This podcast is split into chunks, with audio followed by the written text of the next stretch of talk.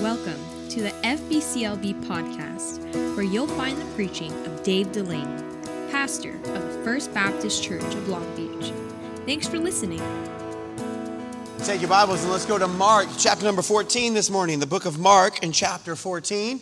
If you don't have your Bible with you, I, I hope that you do, but if you don't have it with you, there should be one perhaps in the back of the seat in front of you, maybe in the back of the seat behind you. You'll find a copy of God's Word, and I would encourage you to pick up that copy and follow along with us. And you're going to look across the top of that page for the word Mark. That's the book of the Bible that we are in, Mark. And you're going to look for big number 14. Mark chapter 14 this morning and verse number 43. And if you found your place and if you're willing and able, would you stand with me out of respect for the reading of the Word of God? Mark chapter 14 verse number 43, and we're going to read down to verse number 53. Mark 14, 43 to 53. This is the story of Jesus in the final moments of his life. We read already this final prayer in the Garden of Gethsemane that Jesus has with the disciples. He's encouraged them to pray with him. They fall asleep. He encourages them to pray with him. He falls asleep again, does it again the third time. And then finally, we're seeing why Jesus is just saying to them, Sleep on. Here we go. Verse number 43. And immediately, while he, okay, so look there, the he is Jesus. So immediately, while Jesus yet spake, so while Jesus is saying the words, in verse number 42. Rise up, let us go. He that betrayeth me is at hand. So while Jesus yet spake, there cometh Judas, one of the twelve. He's a disciple, he's an apostle. He's someone who's traveled with Jesus for the last three and almost one half years. He's one of the twelve. Don't miss that phrase. And with him, a great multitude with swords and staves from the chief priest and from the scribes and the elders. And he that betrayed him had given them a token. So Judas had told them, Here is the sign. Here's how I will identify who Jesus is. He had given them this token saying, Whomsoever I shall kiss, that same is he. Take him and lead him away safely. And as soon as he was come, he goeth straightway to him. As soon as Judas got into the garden, saw Peter, James, and John, saw Jesus, he straightway went to him. And he said, Master, Master, and he kissed him. And they laid their hands on him. They laid their hands on Jesus and they took Jesus. And one of them that stood by, so, so one of the disciples, Peter, James, or John, of course, we know from other accounts this is Peter. And Peter, that stood by, drew a sword and smote the servant of the high priest and cut off his ear. Now, look here, we're going to talk about Peter next week. But that is either very precise swinging of the sword to get only the ear. Or it's a terrible swing of the sword because he was aiming for the guy's head. You'll have to wait till you get to heaven to find out what Peter was actually trying to do. I don't have an answer for you. And Jesus answered and he said unto them, Are ye come out as against a thief? With swords, with staves to take me? I was, I was daily with you in the temple teaching, and you took me not. But the scriptures must be fulfilled. Look at this phrase, verse 50. And they all forsook him and fled. And there followed him a certain young man having a linen cloth about his naked body, and the young men laid hold on him. And he left the linen cloth and he fled from them naked. And they led Jesus away to the high priest. And with him were assembled all the chief priests and the elders and the scribes.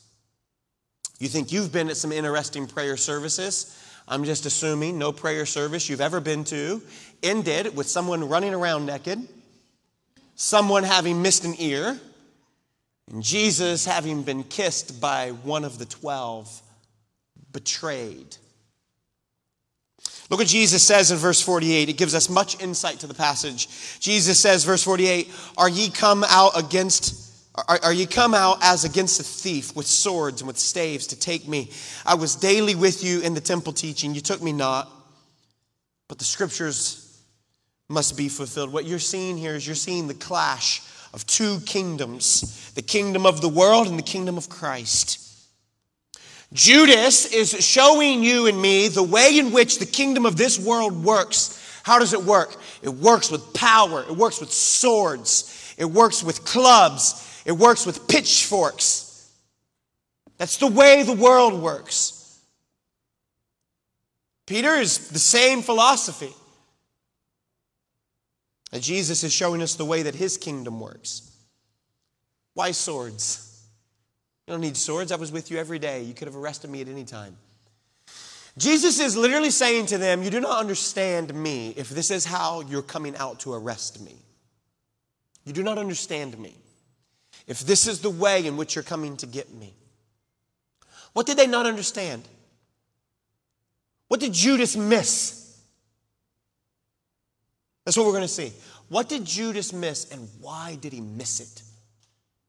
And what about for me and you? How do we miss the way in which God is at work in our lives, in our world, in our families, in our own hearts? How is God at work? What are the ways that God works? And how do we miss it? I don't want to miss it. How about you? How many of you say, Pastor, I don't want to miss the way God's working in my heart? let's, pay, let's pay close attention to the life of Judas. Our Heavenly Father, we thank you for your word. Use it in our lives. And in Jesus' name we pray. And all the church said together, Amen. Thank you for standing. You may be seated. This is the betrayal that Jesus had spoken of in verse number 10. You'll remember they sat at meat together, they were observing that final Passover. And Jesus said in that moment, One of you will betray me, the one that dippeth with me. You will betray me. And all the disciples look around the table, and all of them say the same thing Is it me? Is it me? Is it me? What's interesting is in that whole entire event, no one took their finger, pointed it at Judas, and said, It's him. He's the guy. He's clearly the guy that does it. No one even likes this guy. He's, he's shady, he's sinister looking, He's always walking around looking like Darth Vader. It's got to be that guy. No one did that for Judas. The disciples and Jesus go from that place, the, the Garden of Gethsemane. They have a time of prayer. And now, the moment in which Jesus had just a few hours earlier had prophesied of is beginning to come into view. Judas is betraying Jesus. But what is happening here is more than Judas simply betraying Jesus. Judas himself is being betrayed. Judas himself, who thinks that what he is doing is going to bring about a messianic kingdom, is in fact fulfilling. Notice verse number 49 the scriptures must be fulfilled. Isn't it interesting that when Jesus says to Judas, You do not understand? Did, did, did, you miss it? Were you with me for so long and you still couldn't hear this message? Jesus was not saying, Judas, you missed it, now you're ruining it. Your, your swords and your pitchforks, they're ruining it. No, no, no, no. Jesus, Jesus is saying to Judas, Judas, why do you think that swords and pitchforks can stop what God is doing? You cannot stop the plan of God, Judas. The scriptures must be fulfilled. So, how, how can we guard ourselves to ensure that we aren't guilty of the same? Well, let, us look at Judas and just use him as an example. Let's use him as a mirror for our own lives. Three things about Judas. Notice number one Judas had a covetous heart. Judas had a covetous heart. You, you, remember back in the early part of this chapter, chapter 14, go back in this chapter to verse number 4, verse number 5. This was almost a month ago now. We were preaching through this section of Mark 14, and I'm just going to remind you of it. Here's the story of Mary, Martha, and Lazarus, dear friends of Jesus. Mary was overwhelmed with her love and adoration for Jesus that she takes this very costly bottle of perfume the Bible says it's worth about a year's worth of salary. And she opens it up, she breaks it rather, and she pours it out on Jesus in worship of him. The Bible says that one of the disciples, which of course we know is Judas, responds in this way. Look at verse 4 of Mark 14, verse 4. And there were some that had indignation within themselves. And they said, why was this waste of ointment made? For it might have been sold for more than 300 pence, had been given to the poor, and they murmured against her. And Jesus says, we could have taken that, we could have sold it, and we could have given it to the poor. And doesn't that sound very noble at the initial reading of that? Doesn't that sound as if, wow, Judas, he has his act together, he's thinking of others. But of course, you have to piece together the Gospels because the Gospels help us understand this. That John, in his Gospel, he writes this about Judas. In John chapter 12, he says that Judas said these words not because he cared for the poor, but because Judas was a thief. Judas says we could have sold that not because he cares for the poor. Listen, watch here. The, the reason he gave was not the intention of his heart. He's offering up some, some sad, pathetic, maybe even noble, honorable reason we could help the poor. This is the reason he is offering up for the, for the, for the recommendation of selling the, the perfume. But, but that is actually not the intention of his heart. The intention of his heart is what? The intention of his heart is he is a thief. He's just simply looking to get more money. That's what he is.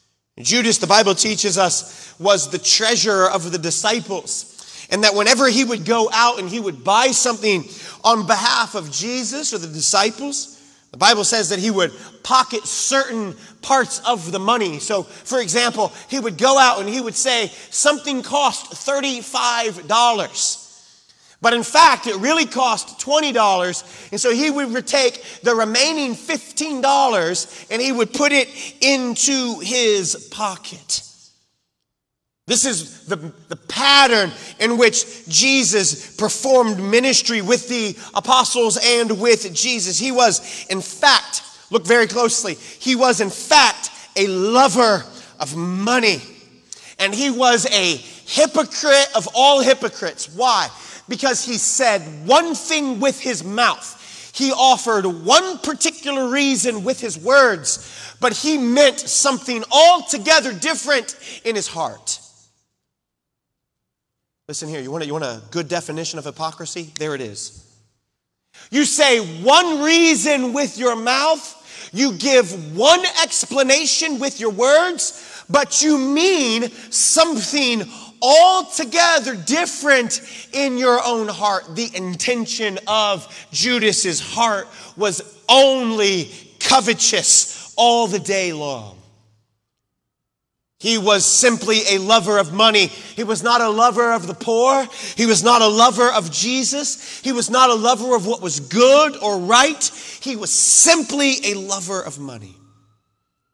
Judas had become skillful in this way. No one sus- suspected Judas. In fact, Peter says in Acts chapter number one, when he's preaching that great sermon there in Jerusalem, Peter says about Judas, he says, Judas had this ministry with us. Is that an interesting phrase? Judas had this ministry with us. You know what that means? That means when you looked at all of the disciples, you would have seen Judas and you would have thought Judas is on team Jesus. He's teaching connection groups. He's singing in choir. He's an important person at the church. He has influence around him. He's serving in different capacities. He's on the staff. He's the pastor. He's performing miracles. He's a deacon. He's leading in these ways. And this is all who Jesus, who Judas projected himself outward to be. But inside, the Bible says he was a devil. That's hypocrisy. Saying one thing with your mouth, knowing in your heart you mean something completely different. I wonder how much this last week the words of my mouth betrayed the condition of my heart. I wonder in your life this week how many times the words of your mouth betrayed the condition of your heart said one thing with your mouth, but in your heart, you meant something altogether different. And Judas has a, a covetous heart. You see it here, it's tucked away in the text. Look, look back at the passage that we read. It's tucked away. Look at verse number 43. The Bible, it says it almost casually. It says, one of the 12. You see that? One of the 12. He was in Jesus' inner circle. He had the behavior of a saint, but he had the heart of a devil. It, teaches us a couple lessons, does it not? A few things. Just write these down under this first point the, about a covetous heart. Understand this position is not a substitute for personal decisions. Position is not a substitute for personal decisions. You can teach, you can sing, you can have a place of position in the church. You can be well spoken of. You can be honored. You can memorize verses. You can pride yourself in having Bible knowledge. You can know the names of all the people who sit around you, and you can still make decisions that bring dishonor and are in disobedience to the Lord. There's no amount of church membership, there's no amount of years of church membership that negates making the right decision in the moment. Three years of living in the presence of Christ. Think of this. Three years of living in the presence of Christ.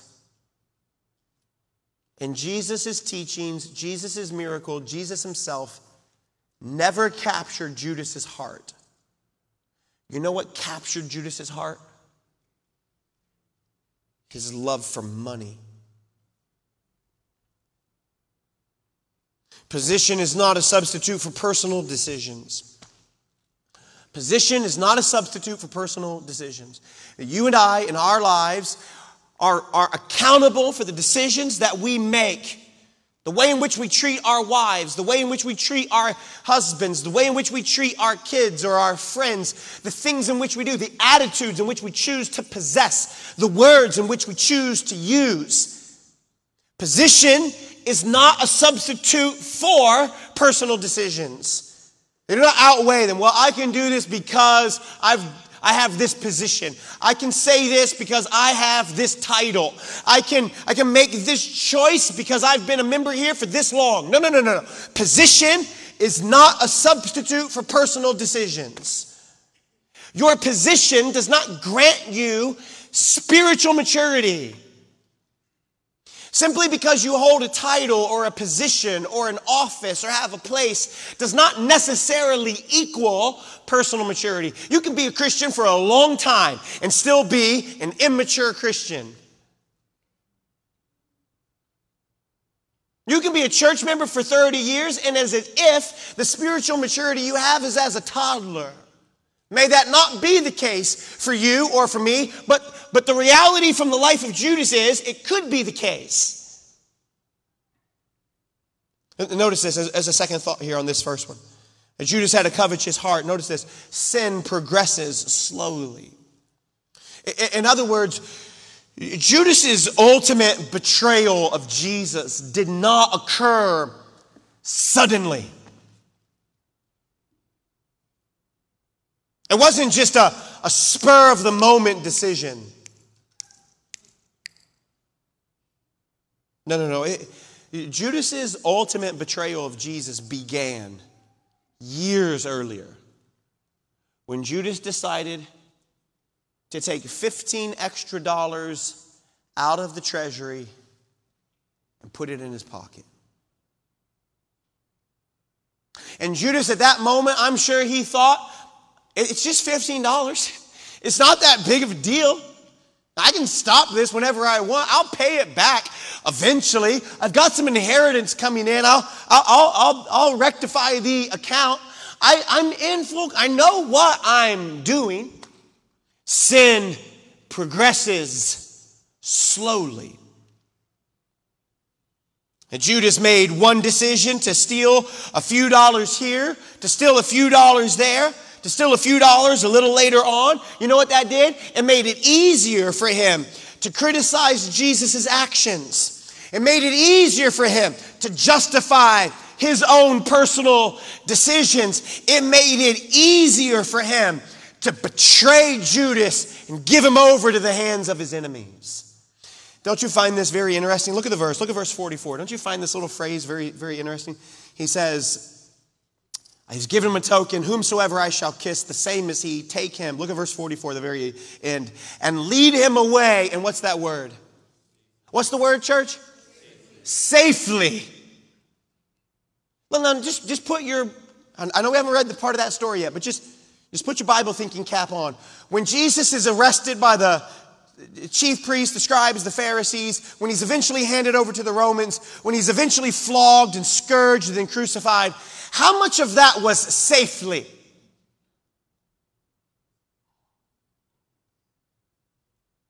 How much of the blindfold and the punch in the face was safe? How much of the pulling the beard out of his chin was safe? It's interesting, isn't it?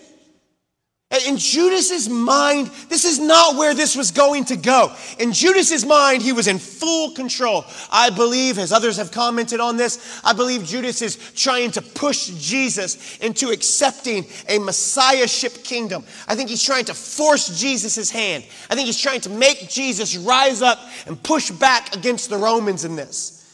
Judas is understood as a Judaizer. This is the, the language for their day that would be like an insurrectionist. He's trying to bring about a certain political agenda. And Jesus keeps saying, I'm going to die, I'm going to suffer, I'm going to rise. I'm, I'm, not here to be king. They try to take Jesus, they force, they try to take him by force and make him a king. I'm not here to be a king. Let's retreat away. I'm here to suffer. I'm here to die. And I think Judas is getting tired of this. And he's trying to force Jesus' hands. So he's going to make the, the, the, the, chief priests and the Sadducees are going to make Jesus, arrest Jesus to force Jesus to have to use his power to set up his kingdom, lead him away safely. Sin sin progresses slowly. You, you, you never just you never just do sin and then move on. Sin always does you. You don't just commit sin and move on. Sin commits you. That's the lie of the devil. The lie of the devil is you can stop this whenever you want. You're in full control. This doesn't have a hold on you. That guy doesn't know what he's talking about. You don't have a problem with this. No, you never just do sin and move on. Sin always does you, it ties you up, it commits you, it holds you. Sin progresses slowly. Sinful acts gain momentum. And it makes it easier for us to embrace other, more heinous sins, sins that we never thought we would have done. Except that when we committed that first sin, we did not repent. We did not turn it back to God. We did not confess. We did not ask for forgiveness from the Lord. And that sin becomes a stepping stone that leads us into other sins. You know this to be true. The world uses language like this. The world speaks of things like gateway drugs. What does this mean? means it's just something that's just really small, really insignificant, not that big of a deal. You're in control. It won't get you like it got other people. You're too smart. You're too spiritual. You go to church. Just this little thing, little gateway, you think you're in control of it. But in the end, what happens? In the end, it controls you, it takes everything from you. Sin progresses slowly. How, how did Judas get in this place? Judas got in that place because he had a covetous mind. He had a covetous heart. Let me give you a second thought. Judas had a deceitful mind. Judas had a deceitful mind. So, so Judas here thinks that he is the betrayer. In fact, that's what he's known as in the Bible. He, he's known as the one who betrayed Christ. But the reality is, Judas was betrayed. One commentator writing on this says, Still as of old, man by himself is priced. For 30 pieces, Judas sold himself, not Christ. Judas sold himself, not Christ. You see, most of us think that we're, we're very rational people. We're in control kind of people. In fact, if you ask somebody, what do you go by? Do you go by your reasoning, by your intellect, by your knowledge, or do you just go by your own desires, your own feelings? You know most people think about themselves? Most people say, well, I go by my reason, I, I go by my intellect, I go by my knowledge. But the reality is, that's not true for most of us, is it? We're people who go by our own feelings, our own desires. So if you desire something, let's say like physical gratification, if you desire this in your mind, that you desire this rather in your heart, then the mind is commissioned into finding a way. Arrange the circumstances of your life in a way that you can fulfill that desire. You can get what it is you think you want. And you can get it honorably or you can get it dishonorably. That you've heard people say things like this before, right? The heart wants what the heart wants. The heart wants what the heart wants. What did Judas's heart want? His heart was covetous. So now what does he do? Now his heart commissions his mind. Judas, find a way to make this happen, whether honorably or dishonorably. By any means necessary, get what I want. And that's, that's exactly what happened for Judas. Look, look at the, the text. Look at chapter 14. Look at verse 18. Look at verse 18. And he sat, and, and as they sat and did eat, Jesus said, Verily I say unto you, one of you which eateth with me shall betray me. And they began to be sorrowful to say one by one, Is it I? The other said, Is it I?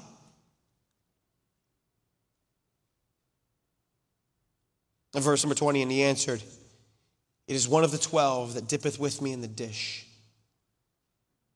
It is one of the twelve that dippeth with me in the dish. You can read John's account of this in John chapter 12. Jesus says to John, to Judas at this point, Judas, go, what you must do, do quickly. What you must do, do quickly. He had a deceived mind. You remember in the life of Jesus, all through the Gospel of Mark, we've been told the, the chief priests are looking for somebody to betray Jesus. They can't find anybody. Judas knows this. Mark chapter 11, the chief priests and the scribes sought how they might destroy him, how they might kill him. They looked for a way. Look here, they were looking for someone who could facilitate, who could commission this because they didn't want to arrest Jesus during the day. They wanted to arrest Jesus at nighttime, the twilight hours, sneak him away while no one was looking. And so they needed a friend of Jesus. They needed someone who could point Jesus out in the dark. And Judas, in his heart, he knew the chief priests are looking for someone to betray Jesus. Listen very closely. And so Judas volunteered for the job. Luke chapter 22 records it like this And Judas went off. He spoke with the chief priest and the officers of the temple. about how he could betray Jesus to them. You know what he did? He offered help. A covetous heart, a deceived mind. Let's make a couple points of application here on this one. It's very possible. It's very possible to be just like Judas, but not actually belong to Jesus. Close to Jesus, yes, but not belong to Jesus. Judas heard Jesus when Jesus said, I am the way, the truth, and the life. No man comes to the Father but by me. Judas was there. Judas heard those words. Judas saw Jesus do the miracles. Judas saw Jesus, heard Jesus have the, a particular teaching or preaching. But Judas did not belong to Jesus. What does that mean? Well, well, candidly, here's what it means it means it's possible for you to sit in this church week after week, know about Jesus, but never have fully trusted Jesus. So, some of you perhaps hear the gospel preached every week right here at First Baptist, every single Sunday. But you don't know Jesus personally. You don't know him as your Lord and Savior. The Bible teaches very clearly unless you are born again, you cannot see the kingdom of God. Unless you are born again, you cannot see the kingdom of God. Unless you know Jesus as your Savior, and unless God becomes your Father, you cannot see the kingdom of God. There's no way to God but through Jesus. And Judas is a living illustration that it's possible to be in a religious environment but not have a relationship with Jesus Christ. Judas also shows us something else about sin, though. Not, not only does it progress slowly, it's, it's covetous heart, a deceitful mind. Notice that sin deceives gradually, it deceives gradually. James 1 says that our sinful desires try to tempt us, they lure us, they drag us away, they entice us. Literally, the word. It's, the, it's an illustration from fishing. Anybody ever gone fishing before? Anybody ever gone fishing? Let's see. Raise your hand. Raise your hand. Okay. You go. You go fishing. What do you What do you put on the hook? You put some bait. You, you, you put something that the fish will like which, is, which has got to be an In-N-Out hamburger. No, every, everybody likes that. You take the hook, you put some bait on the end of it, something that the fish will like, and then you throw it out into the water. And you, you cover up the hook so the hook isn't seen. And what are you trying to do? You're trying to, you're trying to tempt the fish to bite the bait. So that what happens? So that he takes the hook so that you can put him on your grill and eat him for lunch.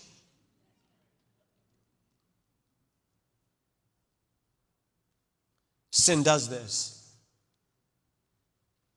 It never looks like the hook.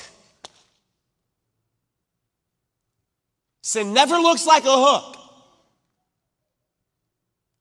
We justify it, things like, oh, I deserve this. They, they don't know how good they got it with me here. She doesn't know how lucky I how, how lucky she is. He doesn't know how lucky he is. They don't know how much I do. They don't know how important I am. It's, that's, that's, that's prideful, arrogant language. There's a hook under that. There's a hook of bitterness under that, which is looking to do nothing but sink into your heart and drag you away. Sin deceives. No one gets up one day and just goes, you know what, today, you know what I'd like to do? I'd like to just be bitter all day today. I'm just going to be a bitter person. I'm going to make bitter decisions. I'm going to be mean and grumpy to everybody around me. That's the day I'm going to have today. Nobody wakes up and thinks that. But we take a hook, we take the bait. Adrian Rogers on this point says Lot would have never moved to Sodom had he not been enticed by the well watered plains of Jordan. And David looked down from his balcony of his palace. He saw his neighbor's wife. He would have never chosen to commit adultery had he seen the consequences of his actions. And so it is the devil's bait keeps us from seeing the consequences of sin. Sin deceives. And Judas had a deceived mind. Judas had a covetous heart. Let me give you this last one. Judas Judas had a strong will.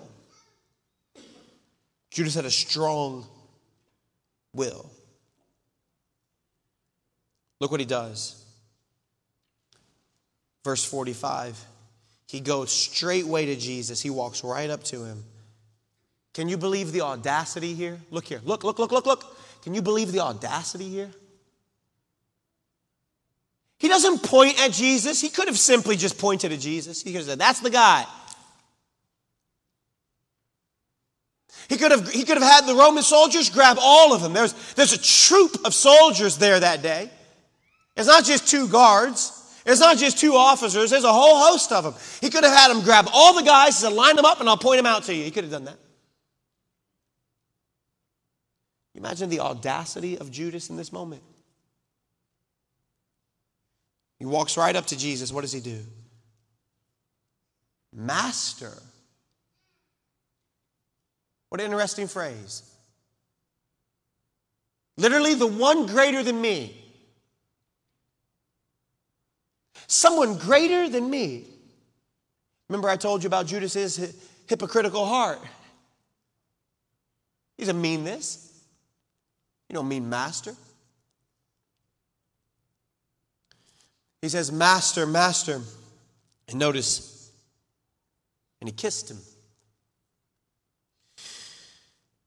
Kisses in their day were not used the same way kisses in our day are used, and I, for one, am thankful for that. Aren't you glad we don't just walk around kissing everybody? Well, some of you do, and you should stop that. But aren't you glad it's, good enough in our culture that if you want to say hi to somebody, you can just shake their hand? That's good enough. We don't got to get any closer than this right here.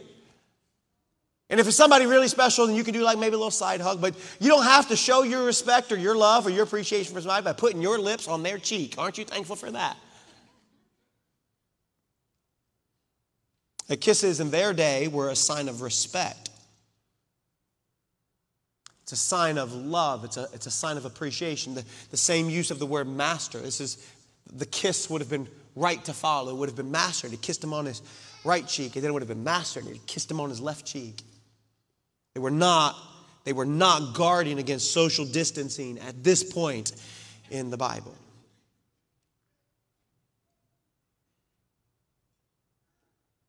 Judas didn't have to kiss Jesus, but he did. Adrian Rogers says Judas kisses the door to heaven and he goes straight to hell.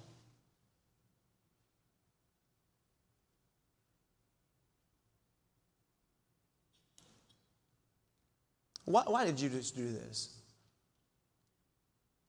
He had a covetous heart. He had a deceived mind. He had a strong will. There was no repentance in Judas. Even after what Judas had done, the Bible says in Matthew chapter 27 that, that Judas didn't intend for Jesus to die. The Bible says that when Judas had saw what he had done, Judas went to the chief priests, the scribes. He felt remorse. He felt guilty. He felt shame for what he had done. And he took the money and he tried to give it back to the chief priest. The chief priests just laughed at him. They said, What are you doing giving us that money? He's dead. You're too late. You, you thought you were the betrayer? You got betrayed.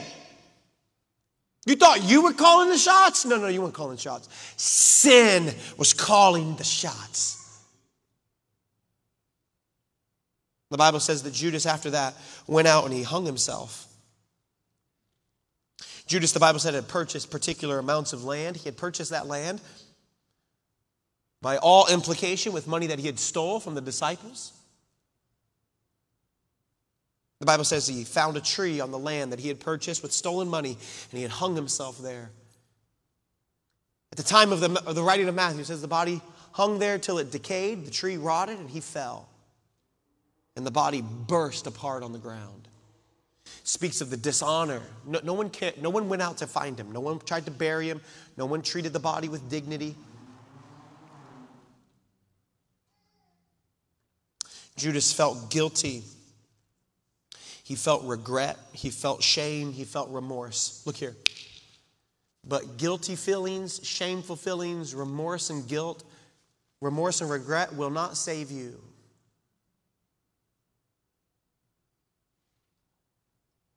I believe with all my heart there's people in this room right here. You're living today with the guilty, remorseful, regretful feelings. You regret something you've done, you regret something you've said, you feel guilty over something you've, an attitude you have, an entertainment you're looking at, a word you used. Judas died, I'm certain of it, with a self hatred Some of you are living with a self hatred. Hear me on this. You didn't hear me very closely. It wasn't Judas's betrayal that sent Judas into hell for all of eternity. It was Judas's refusal to accept the forgiveness of Jesus that sent Judas to hell for all of eternity. It was not Judas's betrayal. It was his refusal to accept forgiveness. We tend to think that there's some kind of amount of sin that will keep us from Jesus, but there's not. The Bible says God can and will forgive any sin.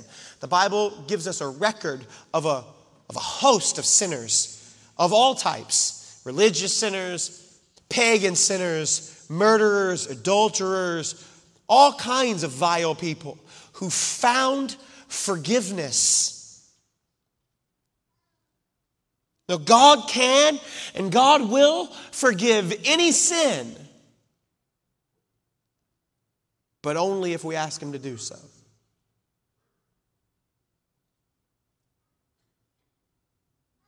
Unless we repent of our sin, unless we turn from it, unless we surrender our lives, reconciling them to the Lord Jesus Christ, and unless God, through His Spirit and His Word, restores us, we'll have the same horrible condition that Judas lived with. And Judas was too strong willed. Look at me. Judas was too strong willed to find forgiveness. Maybe that's you. You're too strong willed to find forgiveness refusing to humble yourself, refusing to ask for forgiveness, refusing to claim the forgiveness that's being offered.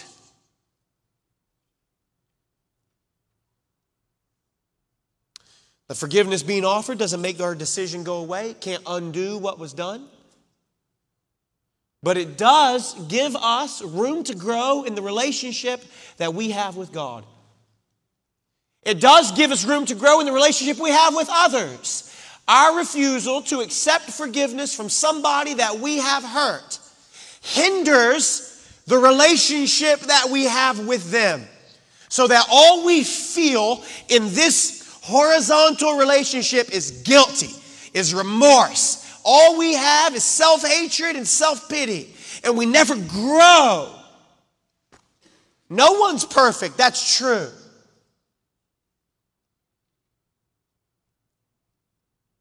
But there's a lot of us that, although we are not perfect, we are strong willed.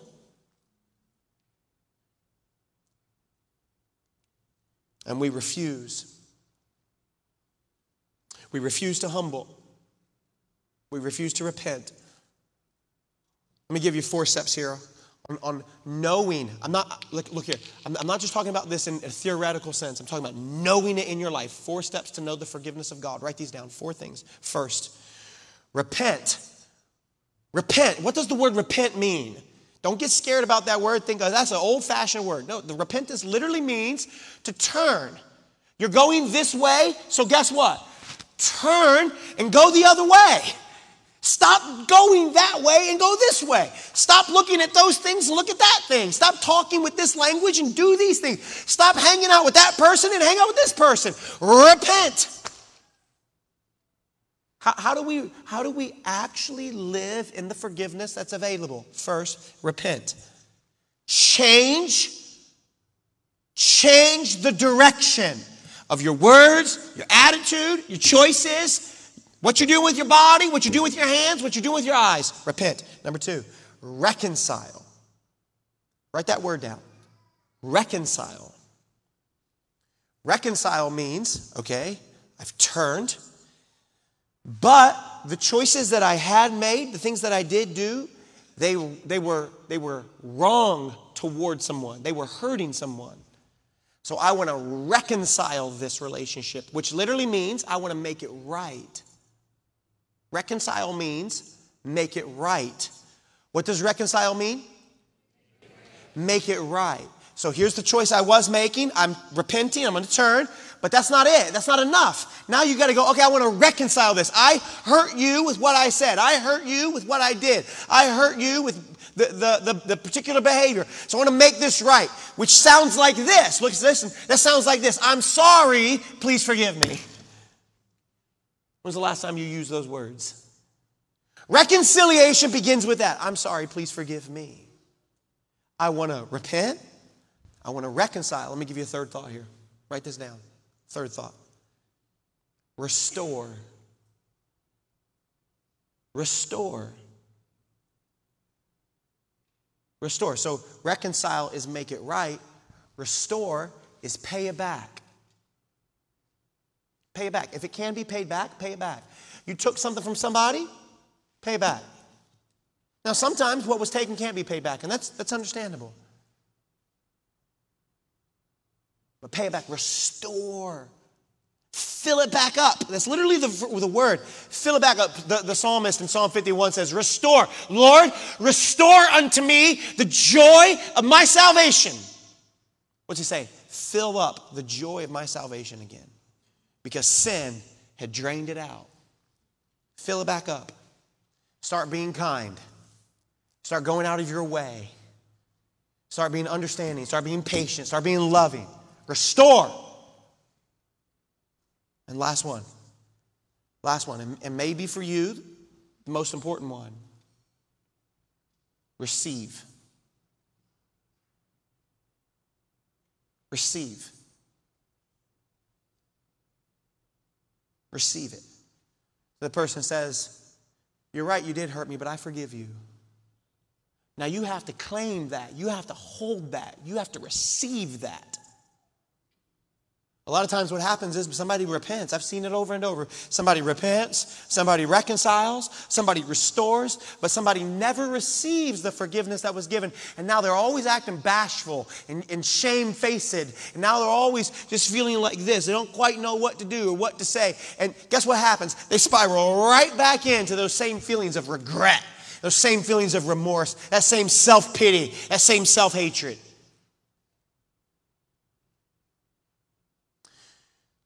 Judas's betrayal is not what sent Judas to hell. Judas's refusal to accept forgiveness from God is what sent Judas to hell.